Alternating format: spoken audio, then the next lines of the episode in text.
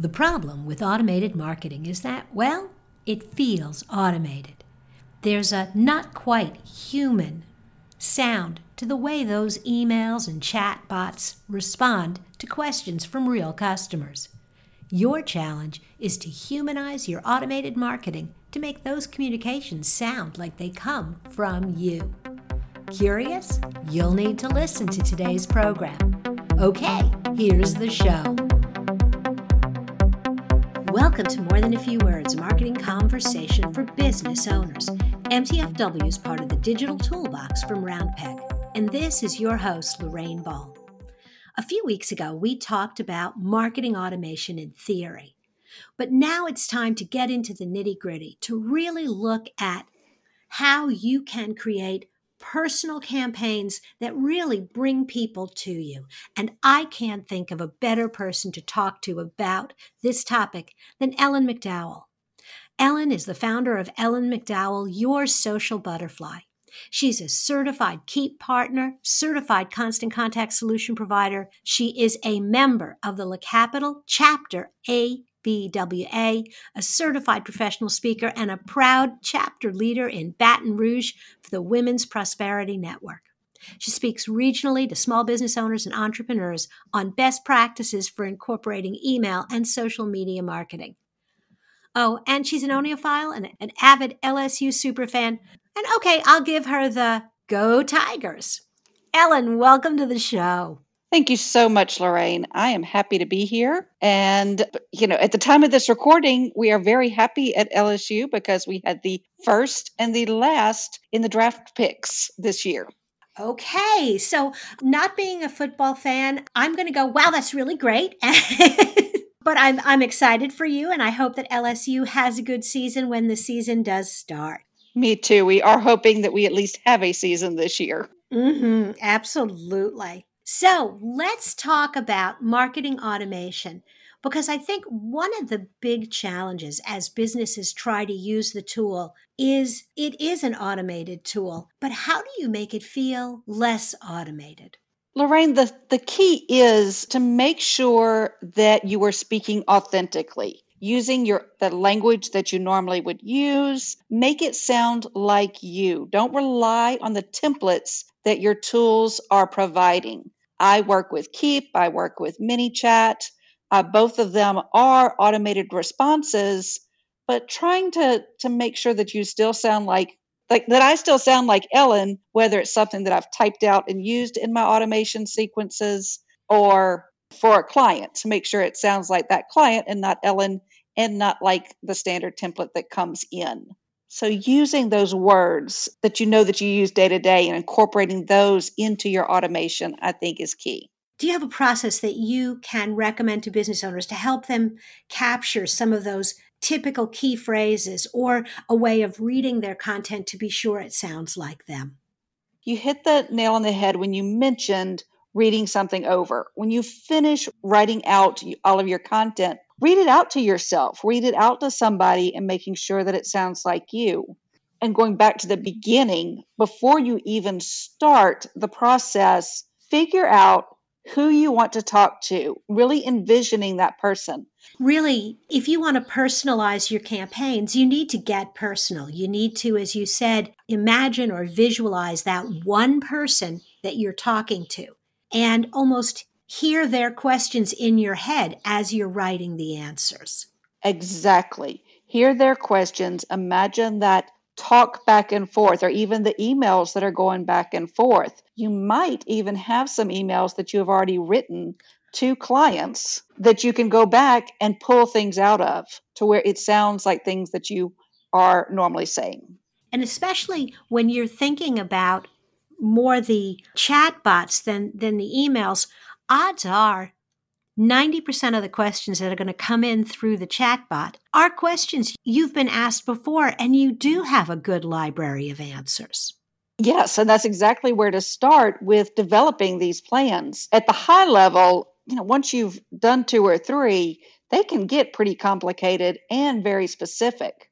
But to even start with with chatbots and with automation, it can start very simply with your list of frequently asked questions. maybe even the same questions that you started with if you're writing a blog or starting a podcast, you know, those questions that you want to answer on your first few pieces of content. Awesome. All right, let's switch over from the chatbot side of it, which is, I think, more the frequently asked questions, and switch to auto response campaigns, which are typically used after somebody has taken an action on your website. Maybe they've downloaded something, maybe they have filled out a contact form.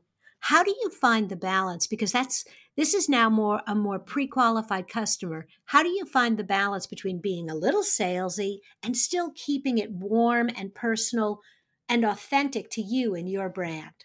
I know when I go through my own campaigns within the tool that I use the most for the auto campaigns, I always have task reminders that buzz myself to think about whether the next campaign really needs to go. Maybe that stopgap of, oh, wait, you know, I forgot to mark something or whatever, to go through the sequences and then have some personalization built in to where you are writing even some non automated responses between all the automation, to where you have the mm-hmm. balance mm-hmm. of going out but the automation needs to be set up because we all get busy and we let times get past. And if we're honest with ourselves, we've forgotten to follow up with somebody and you feel like it's too late to follow up with them. And at least if you have the automation going out, you can keep that going keep the conversation going. You know, I always use an analogy that automated campaigns, pre scheduled social media content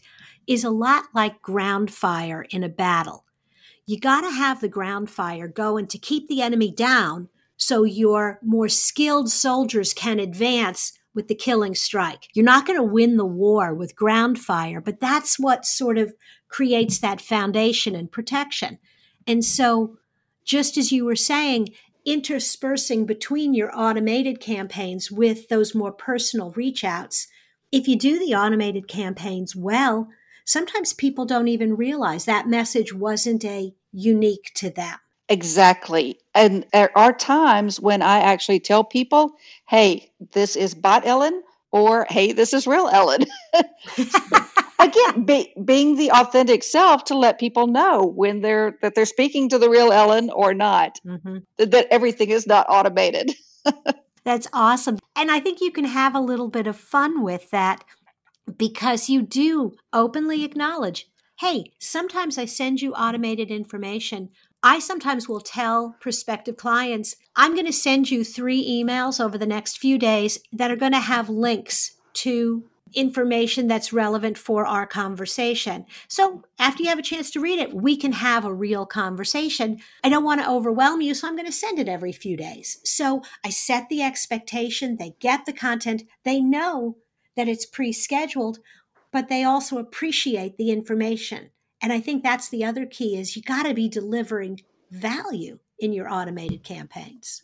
I think value right now is what p- people are hungry for. So yes, delivering the value in your automation as well as then supporting that with, you know, your non-automated is key. And I tell people the automation and having things pre-scheduled and pre-sent out can let you, let people know that hey yes you're you're even still open. You may be buried in work but you are still around. So that automation can let people know that you're still paying attention that you're still in business and that they can find you somewhere. Absolutely.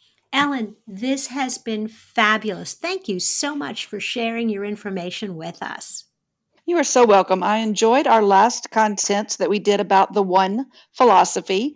And this authenticity really does support that, where you want to treat everybody as if they are the one. And you can only do mm-hmm. that with authenticity. Absolutely. Ellen, I am going to link to ellenmcdowell.com as well as the two earlier podcasts. So if people enjoyed this conversation, they can go back and look at those too.